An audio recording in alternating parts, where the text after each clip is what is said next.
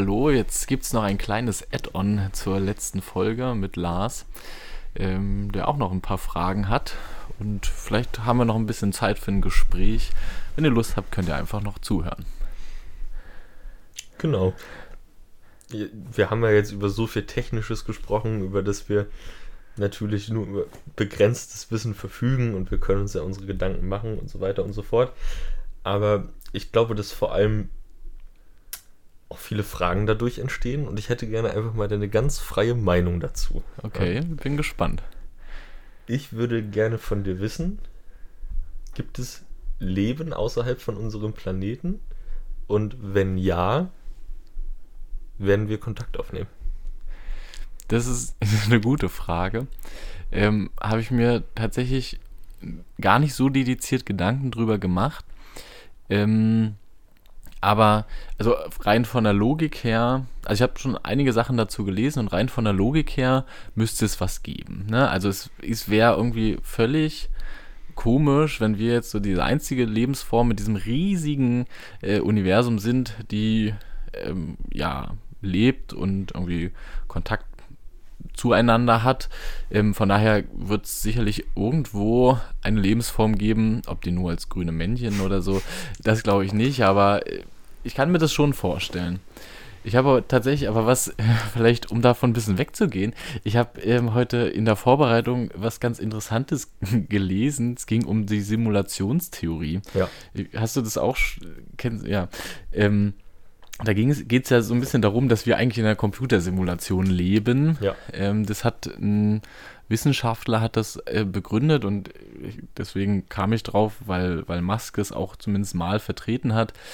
Da geht es ja darum, da gibt es so Grundannahmen, 3 glaube ich. Und die Idee, wenn ich es richtig verstanden habe, korrigiere mich, wenn es falsch ist so ein bisschen, dass wir oder dass es sein kann, also entweder wir erreichen so ein Post-Humanes-Zeitalter, glaube ich, hat er das genannt, oder Post. Und da geht es zumindest darum, wenn wir das erreicht haben, dann ist es ja sozusagen mit der Technologie ganz einfach, sozusagen eine Simulation zu erschaffen. Und dann werden das doch die Leute vor uns schon getan haben und deswegen leben wir in einer Simulation. So ungefähr würde ich das mal grob zusammenfassen, das ist natürlich viel komplexer. Und das, als ich das so gelesen habe, fand ich das irgendwie erst, denke ich mal so, also nein. Und das ist aber nicht so abwegig, ne? Also, das ist ja das Schlimme an der Sache. Ganz schlimm, es ist eigentlich nicht so abwegig. Kann man sich ja vielleicht, wer das irgendwie, wen das interessiert, sich irgendwie nochmal durchlesen, allein der Wikipedia-Artikel. Das hat mich kurz zum Nachdenken irgendwie angeregt und ja, so, das finde ich eigentlich viel, viel krasser, weil ich das schon manchmal so als persönlichen Gedanken frage ich mich schon manchmal, okay, ich sehe ja mein Leben nur aus meiner Perspektive. Ich kann nicht switchen. Natürlich kann ich mich gedanklich in jemanden reinversetzen, aber ich kann nicht jemand anders sein. Ich kann nicht was anderes steuern. Und das sind ja so ganz existenzielle Fragen des Lebens, wo ich mir dann manchmal so okay, es könnte schon sein, dass das alles um einen rum ausgedacht ist oder dass vielleicht meine ganze Umwelt auch ausschließlich meinem Kopf entspringt oder dem Chip in meinem Kopf, keine Ahnung. Das finde ich irgendwie einen echt komischen Gedanken, so sich, also wenn man da mal so ein bisschen länger sich die Zeit nimmt und da länger drüber nachdenkt, da kommt man manchmal echt in Straucheln, so was so die ganzen Glaubenstheorien, die man sich so selbst entwickelt hat, auf den Haufen wirft oder über den Haufen wirft. Finde ich krass. Ja. So, die Gedanken in die Richtung einfach. Ich meine, selbst wenn man da schon mal ein bisschen runterschraubt, ist es ja schon die Wahrnehmung, also wie du die Welt wahrnimmst, ist grundsätzlich verschieden davon, wie ich sie wahrnehme. Und das allein wie wir uns unsere Umwelt simulieren, weil es ist ja letztendlich, wir sehen das Licht, das von den Objekten zu uns wiedergespiegelt wird, aber was letztendlich im großen Kasten hier in unserem Kopf daraus für ein Bild entspringt, das ist dein eigenes. Ja. Genau. Und dass kein Mensch, also es ist ja einfach nicht davon auszugehen, dass irgendein Mensch das, also eigentlich kann man es ja gar nicht so sehen wie du. Es ist unmöglich. Ja, und auch allein, wenn man sich darüber nachdenkt, wenn man über unsere Sinne nachdenkt, ne, also sehen, hören, keine Ahnung, aber das basiert ja grundsätzlich, dass wir bestimmte Wellen, sei es jetzt irgendwie Schallwellen oder oder Licht im Prinzip ja wahrnehmen, aber wir nehmen ja nur einen Ausschnitt davon wahr, ne? Also beim Hören haben wir einen Frequenzbereich von, 20 bis 20.000 Kilohertz oder so. Bei Licht haben wir auch nur ein eingeschränktes Spektrum, was wir sehen. Wir sehen kein ultraviolettes Licht oder und allein sich darüber Gedanken zu machen, dass wahrscheinlich auf uns extremst viele Sinne die ganze Zeit einprasseln und wir, oder mögliche Sinneswahrnehmung, vielleicht so besser formuliert, und wir aber gar nicht in der Lage sind, wie ein alter Computer, der bestimmte Daten nicht verarbeiten kann, ja. Und es vielleicht um uns rum eine gar nicht vorstellbare, weil wir sie nicht erfassen können, eine nicht vorstellbare Welt existiert, ja. Das ist absolut krass so. Und ja, genauso wie wie Tiere sich mit ihren Sinnesorganen nach dem Magnetfeld der Erde ausrichten können und dieses irgendwie wahrnehmen, aber wie nehmen die das wahr? Ja. Ja? Also, genau. Wie fühlt sich ein Magnetfeld an? Ja. Das wäre voll geil, wenn man das mal rausfinden würde.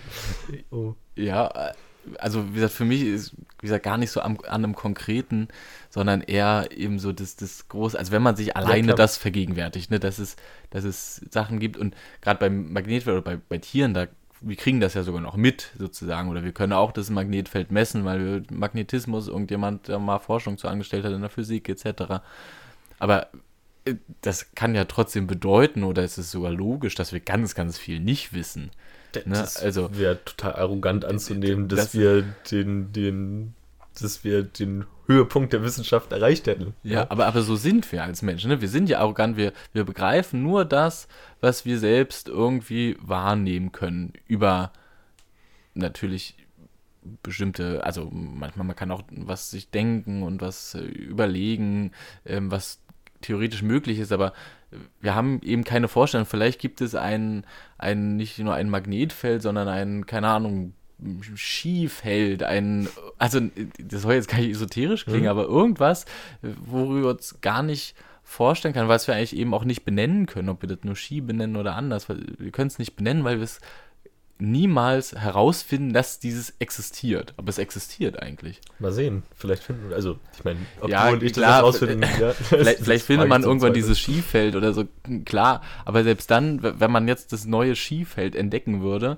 dann ist das eigentlich nur eine Bestätigung dafür, dass es noch viel mehr von diesen Feldern gibt oder von diesen theoretischen Sinneswahrnehmungen, wie ich vorhin gesagt habe, die wir nicht kennen und auch nie kennen werden vielleicht. Ja. Ist auf jeden Fall krass so, ne? Also auf jeden Fall.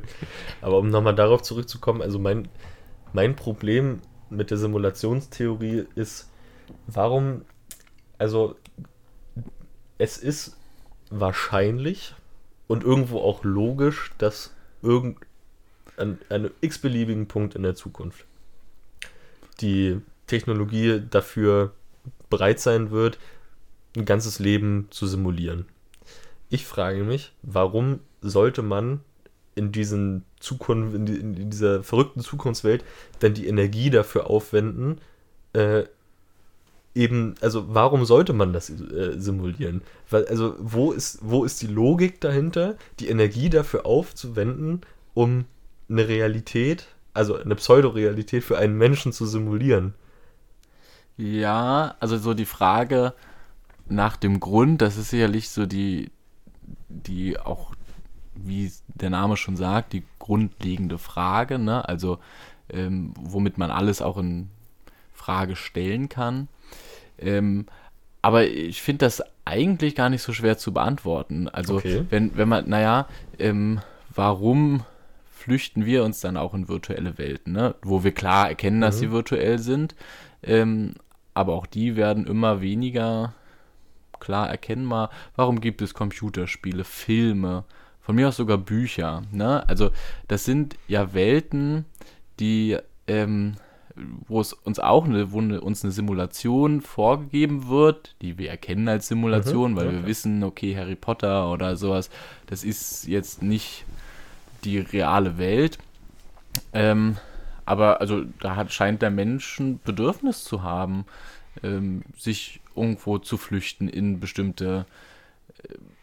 Und uns scheint auch dieser Drang zu geben, oder also ob es nur vielleicht die Befriedigung dieses Wunsches ist, aber es scheint ja Leute zu geben, die sich eben genau das ausdenken, weil sie aus verschiedensten Interessen, weil sie vielleicht damit Geld verdienen wollen, um dieses Bedürfnis zu befriedigen oder weiß ich was, oder vielleicht einfach nur, weil sie diese Kreativität, ihre Simulation der Welt jemandem nahebringen wollen, ne? Ihre Gedanken im Prinzip, wie eine Welt auch aussehen könnte.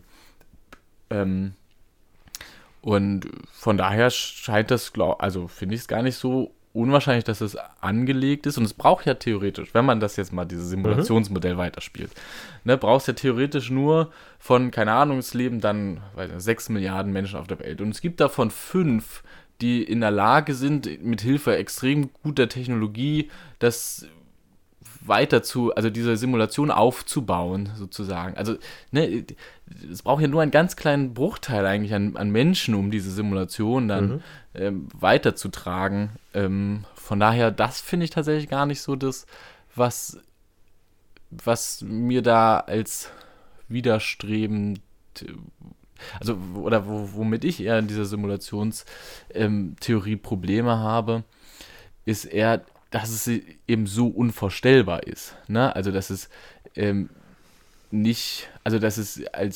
ich kann mir das technologisch nicht vorstellen.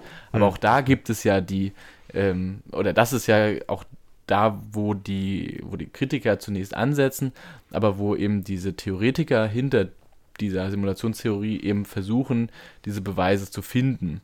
Und das geht ja so weit, dass da auch physikalische Experimente zu gemacht werden. Ich hatte mir dann eben dazu, es steht auch in diesem Wikipedia-Artikel, gab es dann wohl ein Experiment, wo gesagt wurde, okay, man schafft es nicht, bei egal welcher Simulation, eine Unendlichkeit darzustellen, ne, sondern gerade in einem Universum, wo sich eben die Physiker und Physikerinnen einig sind, dass es sozusagen sich immer unendlich ausdehnt sozusagen, und sozusagen wie so ein fließendes Etwas ist, um das simulativ darzustellen, muss man das auch egal wie, aber mikroskopisch kleine Raster, also irgendeine Einheit, eine Grundeinheit muss man das zurück basteln sozusagen, weil diese Unendlichkeit ungefähr, die gibt es nicht. Und dann hat man versucht sozusagen, ob man in kosmischen Strahlungen, die ja im Prinzip universell ständig irgendwo überhaupt, ne, haben wir auch darüber geredet, über Strahlen, die überhaupt auf einen eintreffen oder überhaupt auf Körper etc., die eigentlich ständig unterwegs sind. Und wenn es da Abweichungen gibt, in einem eigentlich theoretisch linearen Verlauf oder wellenförmigen, dann ist das sozusagen ein Indiz dafür, dass die auf diese Rasterpunkte treffen. Ne? Und da tatsächlich, so zumindest in diesem Experiment beschrieben, gibt es da diese Abweichung. Ne? Also irgendwie Naturkonstanten, die man sich eigentlich gedacht hat oder die man errechnet oder erkannt hat und die ja eigentlich gültig sein müssten in dieser idealen physikalischen Welt, da gibt es Abweichungen. Und diese Abweichungen könnten eben diese Rasterpunkte sein, die für diese Simulationstheorie sprechen. Das hat mich, also das finde ich krass so. Ja, auf jeden Fall. Aber es könnte halt auch einfach sein, dass unsere Physik viel zu primitiv dazu ist, um tatsächlich bestehende Naturgesetze wirklich adäquat wiederzugeben. Ne? Klar. Also ich meine... Auf jeden Fall, ne? Aber auch dann würde nach den Gesetzen der Logik trotzdem eine Systematik drin sein. Ne? Also dann müsste man ja einen Fehler finden oder einen systematischen Fehler finden, warum das abweicht, entweder nach oben, nach unten. Aber ja. Vielleicht werden wir das ja noch. Vielleicht, also das finde ich echt, wie gesagt, habe ich mich heute das erste Mal gehört und ich finde es ja auch krass. Ja. Kann man so sagen. Ja. Hm. Stell dir mal eine Gesellschaft vor, in der das der vorherrschende Glaube, will ich es mal nennen. Stell dir eine Gesellschaft vor, in der die Menschen davon ausgehen, okay, eigentlich ist der Spaß hier eh nur simuliert. Was wäre das für eine Gesellschaft für dich? Ich glaube, das wäre eine extrem, ich will nicht sagen depressive Gesellschaft, aber es wäre, also schwer zu sagen, ne? Mhm. Das, aber ich glaube, der Antrieb des Lebens, schon, oder ein Antrieb des Lebens, ich will es jetzt gar nicht auf so eine generelle Ebene heben, aber ein Antrieb des Lebens ist es schon, sich ja, mit anderen in Kontakt zu treten und das Gefühl haben, durch meine eigene Interaktion oder meine eigene Aktion sozusagen, kann ich bei meinem Gegenüber eine Reaktion, ne? Und dadurch, dass ich selbst etwas tue, kann ich Einfluss auf meine Umwelt nehmen. Ne? Das ist, glaube ich, so ein Grundantrieb des Menschen. Und wenn du das weißt, okay, nee, ich kann das nicht, ist alles um mich rum simuliert, ich kann eigentlich nicht so groß Einfluss nehmen darauf, das muss extrem ernüchternd sein. Mhm. Ne? Wenn das alle so denken, auf so ungefähr, ja, das alles, was ich mir drum, das bilde ich mir ein oder das wird mir angezeigt. Ne? Also ist die Frage, ob diese Erkenntnis auch dann da ist. Aber genau, also wenn, du hast ja gesagt, von einer Gesellschaft, die diese Erkenntnis hat. Ja, also ich könnte mir, keine Ahnung, es ist super schwer vorzustellen, aber ich würde denken, das ist eine total traurige Gesellschaft, weil die irgendwie ist, ja. Auf der anderen Seite, ich meine, theoretisch, ich bin kein Philosoph, ich bin auch kein Physiker. Klingt ganz frei. Wir haben doch hier den Raum. Aber hört doch keiner zu. Theoretisch ist es ja so, jetzt bei einem, wenn man jetzt sich davon ausgeht, dass zum Beispiel, also wenn man an Gott glaubt, ja, sozusagen, oder an ein höheres Wesen glaubt, dann ist es ja theoretisch auch wie so eine Art Simulationstheorie, ne? Also, ja, das, also wahrscheinlich der Erfinder der Simulationstheorie wird mir jetzt vehement widersprechen, aber ich für mich als Mensch würde einfach denken, okay, das ist ja eigentlich ähnlich, ne? Dass man daran glaubt, es gibt einen Gott und der entscheidet grundsätzlich über dein Schicksal. Ich finde das für mich nicht so abwegig und das ist für viele Menschen auf der gesamten Welt ja nicht abwegig, ne? Dass es einen Gott gibt. Wie man das institutionalisiert, da gibt es eben verschiedenste Ansätze zu von Religionen und Philosophien, aber ja, auch das ist natürlich, ne, dass irgendein höheres Wesen, ob das nur Menschen sind, die vor Jahren eine Computersimulation für uns alle erschaffen haben oder eben ein höheres Wesen, was sozusagen uns lenkt. Das ist vielleicht nicht Simulation in dem Computersinne, aber auch das ist natürlich, und es kann auch total befreiend sein, ne? Also es kann auch sagen, okay, ich egal was passiert, irgendjemand guckt da auf mich oder und passt, ne? Und so kann es ja auch eine Simulationstheorie sein. Es ist ja nicht gesagt, dass die Leute, die uns diese Simulation aufbasteln, böse sein müssen. Keineswegs. Ne? Also die können ja auch ganz lieb sein, und wenn die merken, okay, mit der Simulationsvariante, die dir angezeigt wird, kommst du nicht klar, dann verändern die vielleicht ein bisschen, so dass du eine schönere hast. Das wird mal Zeit. Ja, aber auch das halte ich für denkbar, ne? Also, schwierig. Also, ja, wie stellst du dir deine Gesellschaft vor, in der diese Simulationstheorie die Theorie ist? Ähnlich. Ein total trauriger Haufen, der sich dann aber in den in den für mich nicht vorstellbaren Ultrahedonismus flüchtet. Genau, vielleicht so eine Art, so Massenpsychose mäßig, dass man letztendlich, obwohl es wäre ja keine Psychose, wenn man es erkennt, also ist auf jeden Fall mit einem gewissen Produktivitätsausfall zu rechnen, meiner Meinung nach. Ja. Na, ich habe mir mal ähnliche Frage, oder was heißt ähnliche Frage, aber ich hatte mal so, manchmal denke ich so über, keine Ahnung, Bücher oder Geschichten, die interessant wären zu schreiben. Und da habe ich mir so gedacht, okay, wie würde eine Gesellschaft aussehen, bei der du mitgeteilt bekommst, wann genau dein Todesdatum ist. Mhm. Ne? Also wann genau du weißt, dass, dann sterbe ich. Mhm. Ne? Was würde das mit den Menschen machen? Mhm. Und das wäre ja ganz ähnlich. Ne? Mhm. Die Leute würden erstmal total risikoreich wahrscheinlich umgehen, weil sie sagen, oh, ich kann eh nicht sterben. Fuck, ne? Also. Auf der anderen Seite ja, ist so die Frage, ob, also da habe ich so verschiedene Theorien, wie man diesem Buch, wie das sein könnte, wie diese Welt aussehen könnte, ob sich das dann vielleicht doch noch verändern kann, ja, oder ob man auch wählen kann, das nicht zu wissen zum Beispiel. Da könnte ich mir zum Beispiel vorstellen, dass ein großer Teil dann sagt, nee, ich möchte das gar nicht wissen. Zumindest wenn man von der jetzigen, vom jetzigen Zustand übergeht. Meinst du? Ich meine, das ist ja so ein enormer Informationsvorteil, den du dann einander gegenüber hast. Würdest du gerne wissen, wann jetzt, wenn ich dir das sagen könnte, würdest du das wissen wollen? Ja. Hm. Würdest du auch, dass alle um dich rum das wissen? Also würdest du wollen, dass alle... Das ist eine verdammt gute Frage. Ich meine, da geht es sicherlich, das sind noch Verteilungsprobleme, die man da ansprechen muss, wie diese Information mitzuteilen ist.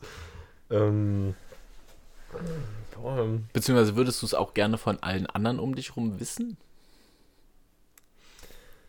Ja. Hm. Das finde ich auch, ich finde es ganz gruselige Vorstellung, weiß ich. Es ist mega gruselig. Aber...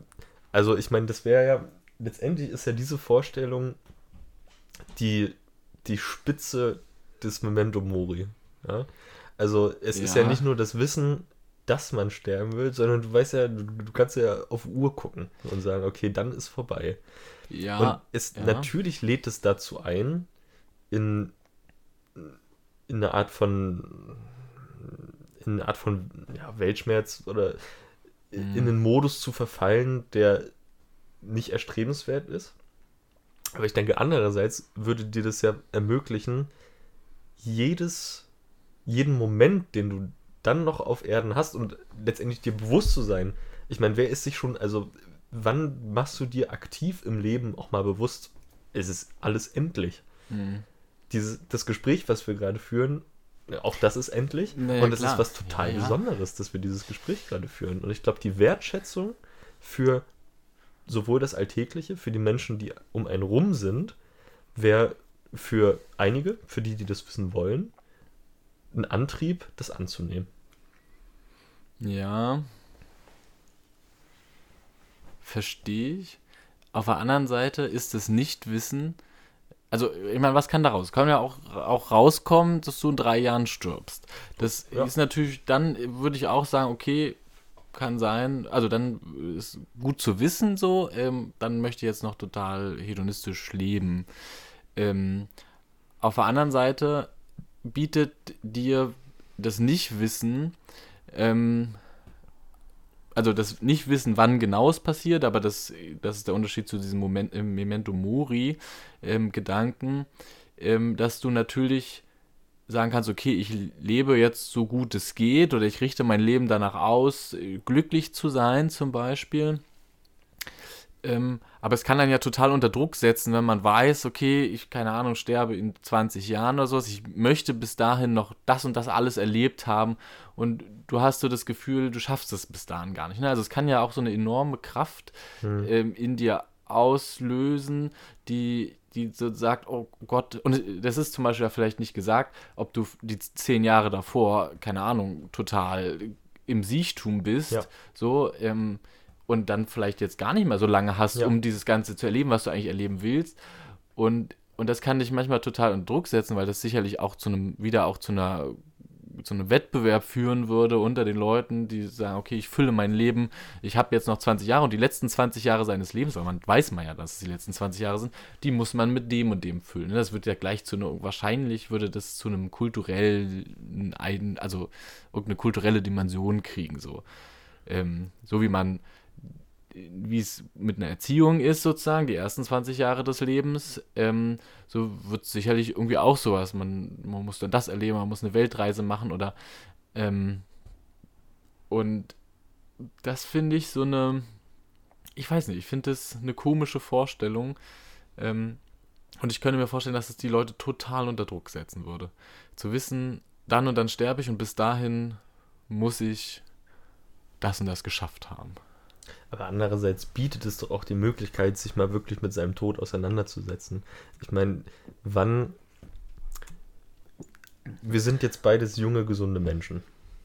Ja, ich meine, wann setzt du dich aktiv mit der Idee auseinander, du liegst irgendwann unter der Erde? Wenn ich QSP 13 Palliativmedizin. Ja, aber ich meine, es bietet doch auch die Möglichkeit. Ich meine, das ist eine Sache, von der können wir nicht weglaufen. Ja, ja natürlich. Das ist, glaube ich, so ein Grundmenschheitsproblem. Also da haben sich ja einfach auch extrem viele Leute schon vorher mit beschäftigt. Ne? Ja, aber ist es nicht auch ein Privileg, das eben nicht zu müssen, sozusagen? Ne? Also ist es nicht auch ein Privileg, dass wir jung sind, dass wir gesund sind, und uns eben über den Tod keine Gedanken machen müssen aktuell. Ich glaube, das ist auch eben was Befreiendes, ne? Weil ich könnte mir vorstellen, wenn ich wüsste, also wenn ich mich auch die ganze Zeit mit meinem Tod und meinem Sterben beschäftigen müsste, weil ich eben diese Todesuhr zum Beispiel habe, wie jetzt eben besprochen, das wäre irgendwie, also... Weiß ich nicht, dann würde ich ja auch die ganze Zeit darüber nachdenken, wie und wann, und dann wüsste ich, okay, das ist am 30. April 2000 irgendwas. Dann würde ich die ganze Zeit, oh, wie soll das werden und warum? Und würde ich mir die ganze Zeit Gedanken machen, was passiert denn da, dass ich dann sterbe oder bin ich dann krank oder habe ich einen Unfall oder ich weiß nicht. Und natürlich ist das irgendwie eine Naivität, weil alle sterben, klar. Aber so ein bisschen dieses Gambling, dieses Spiel, dass man weiß, okay, ich weiß es nicht, ich wette einfach darauf, dass ich ein langes, gesundes, schönes Leben habe. Das ist ja auch was Gutes, so, weißt du? Also, aber es verursacht extrem viel Leid bei den Menschen, die dieses Gambling verlieren. Ja, also natürlich. Auf der anderen Seite... weiß ich nicht. Also manchmal, zum Beispiel, wenn jetzt eben bei diesem Todesdatum eben rauskommen würde, du stirbst in einem Jahr, ja, dann würdest du, und du fühlst dich jetzt aber gesund und gut und so, dann würdest du, glaube ich, extrem vorsichtig auch werden. Oder wie gesagt, und dann würde jeder Tag, der nicht schön ist, irgendwie total dramatisch sein, weil es ist ja einer von noch 365 Tagen, die hätten schön sein können oder die jetzt irgendwie die besten deines Lebens sein müssen, weil es ist nicht mehr viel davon da. Und aber ist dieser Zeitaspekt da wirklich so, also das frage ich dich jetzt, ist der Zeitaspekt wirklich so wichtig, wenn du dir vor Augen führst, so ganz aktiv, du liegst irgendwann unter der Erde, dann ist doch letztendlich jeder Tag eben was Aufregendes und was nicht wiederkommt. Weißt du, was ich meine? Verstehe. Und ob es jetzt 10 Jahre sind oder ein Jahr, die Bewertung, die dadurch stattfindet, kann ja die gleiche sein. Die kommt ja darauf an, wie du das wichtest für dich. Ja, natürlich, wie du es... Und da bin ich manchmal tatsächlich für auch eine Mittelmäßigkeit, muss ich sagen. Ne? Also für so ein... Es ist okay... wenn dein Tag auch mal langweilig ist, ne? Wenn nichts passiert. Wir haben Corona-Pandemie seit über einem Jahr, da gibt es viele Tage, wo nichts passiert. So. Und wenn man jetzt wüsste, okay, man stirbt in einem Jahr, dann wäre das schrecklich, ne? Also weil man dann, weil, okay, ich kann jetzt gar nichts machen und ich würde jetzt gerne nochmal eine große Party machen und ich würde jetzt gerne das und das und das und das und das und das. Scheiß drauf, mach die Party, du stirbst da eben. Ja, ja, gut, das kann man auch sagen, das stimmt. Das, auf der anderen Seite finde ich es total in Ordnung und ich glaube, es nimmt auch Druck raus, wenn man in seinem Leben, also wenn man sich mal so sein Leben anschaut bisher oder sowas, natürlich ist dieses Carpe Diem und Dings immer eine Sache, die einem alle zurufen und so und ach, du wirst irgendwann sterben und deswegen mach das Beste draus. Ja, auf der einen Seite sehe ich das so, aber nicht so als generalisierbaren Gedanken, weil ich es, wie gesagt, total in Ordnung finde, auch zu akzeptieren in seinem Leben, es gibt manchmal eine Mittelmäßigkeit. Es gibt manchmal Tage, die sind einfach so, wie sie sind. Und es gibt auch mal schlechte Tage oder weiß ich was. Und das macht mir aber nicht so einen Druck, weil ich nicht weiß, wie viele es noch sind. Und ich muss mir keine Quote ausrechnen, wie viele schöne Tage habe ich in meinem Leben und wie viele mittelmäßige Tage in meinem Leben und wie viele schlechte Tage in meinem Leben dürfen es sein, sozusagen. Ne? Also ich muss da keine Quote erfüllen, weil ich kann ja sagen, okay, jetzt ist mal ein Jahr doof, das nächste Jahr wird vielleicht dann total geil, so, ne? Und gleicht das aus. Oder gleicht es auch nicht aus. Wie gesagt, es kann auch manchmal mittelmäßig sein und es kann trotzdem auch okay sein. Na sicher. Und ich glaube auch, das Leben eben auch manchmal das Existieren ist, ne? Also es ist, ich finde das, um das vielleicht abzuschließen jetzt, aber ich finde das, wie gesagt, manchmal sehr, dieser Carpe Diem-Gedanken, manchmal ist mit sehr viel Druck verbunden, mit sehr viel, also das spiegelt sehr unsere Leistungsgesellschaft wider, oder du bist deines eigenen Glückes Schmied, du musst dafür sorgen, dass dass jeder Tag der beste deines Lebens wird, leb damit, mach alles, was du willst oder weiß ich was. Und ich glaube, gerade das ist die Fehlinterpretation diese heutige also in der wir leben, ich glaube, gerade das ist ja der springende Punkt. Die alten Stoiker, von denen diese Sprüche letztendlich ja kommen, Seneca, Markus Ariel und wie auch weiter und so fort, die gehen ja nicht davon aus, dass du quasi unter diesem lebe den letzten Tag, also lebe den Tag heute wie den letzten, die stellen sich darunter nicht die riesige Party vor und go out with a bang oder sowas, sondern die stellen sich darunter vor, deinem nochmal wirklich zu wertschätzen, was du hast, deinem Gegenüber so Tschüss zu sagen, ne? Als könnte es das letzte Mal sein, das muss es ja gar nicht sein, aber es könnte das letzte Mal sein und du sofort sagen könntest, okay, du hast heute so gelebt, dass du mit dir im Frieden bist. Da geht es nicht darum, nochmal extrem viel erlebt Sicher. Zu haben, sondern da geht es darum, wie bist du mit dir und mit deinen Mitmenschen umgegangen. Verstehe ich, also so aus einer Gesellschaftsethik heraus auch, aber also natürlich ist es das in abgeschwächter Form, aber aus meiner Sicht, ne, also selbst wenn du nicht sagst, okay, es muss nicht jeder Tag muss eine Party werden, aber auch, ich finde es trotzdem akzeptierenswert zu sagen, okay, der heutige Tag war mittelmäßig natürlich. Oder war blöd vielleicht auch. Die meisten Tage werden mittelmäßig genau, sein. Und vielleicht hatte ich nicht die Möglichkeit, mit allen Menschen, denen ich heute begegnet bin, im Frieden auseinanderzugehen. Und wie viel Druck würde es dann machen, wenn du dir dann in dem Moment die ganze Zeit vorstellst, ich könnte heute Nacht sterben und habe dann nicht diese Problematik ausgeräumt, die ich vielleicht heute aufgebaut habe.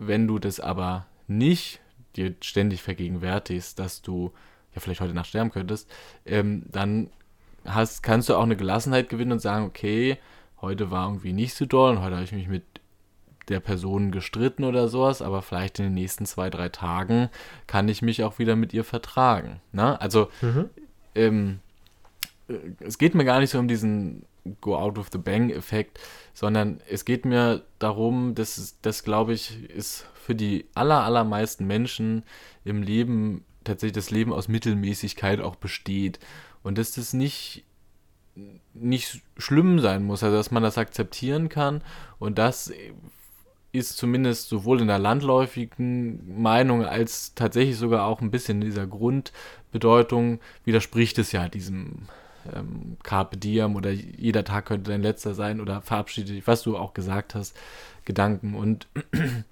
gesagt, ich finde, dass das manchmal sehr viel Druck aufbaut, beziehungsweise dass natürlich in dieser Kaskade, ne, in diesem, okay, so verändert sich die Gesellschaft in Hinblick genau auf dieses Ziel, da natürlich diese Abstände größer werden oder oder der Druck größer wird in dem Fall, ne? Also dass die theoretische Philosophie dazu vielleicht nicht oder das nur in einem Teil gesehen hat, so wie du das beschrieben hast.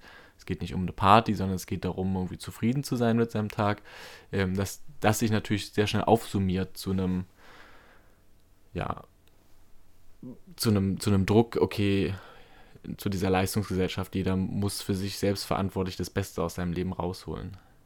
Na? Also der Schritt dahin, finde ich, ist in meiner Sicht wie eine Treppe. Ne? Das baut sich auf. Tja. Naja, gut. Wollen wir es mal kurz dabei belassen? Ja, mal ein kleines Päuschen, oder? Mal ein kleines Päuschen. Und ja, danke auch hier fürs Zuhören.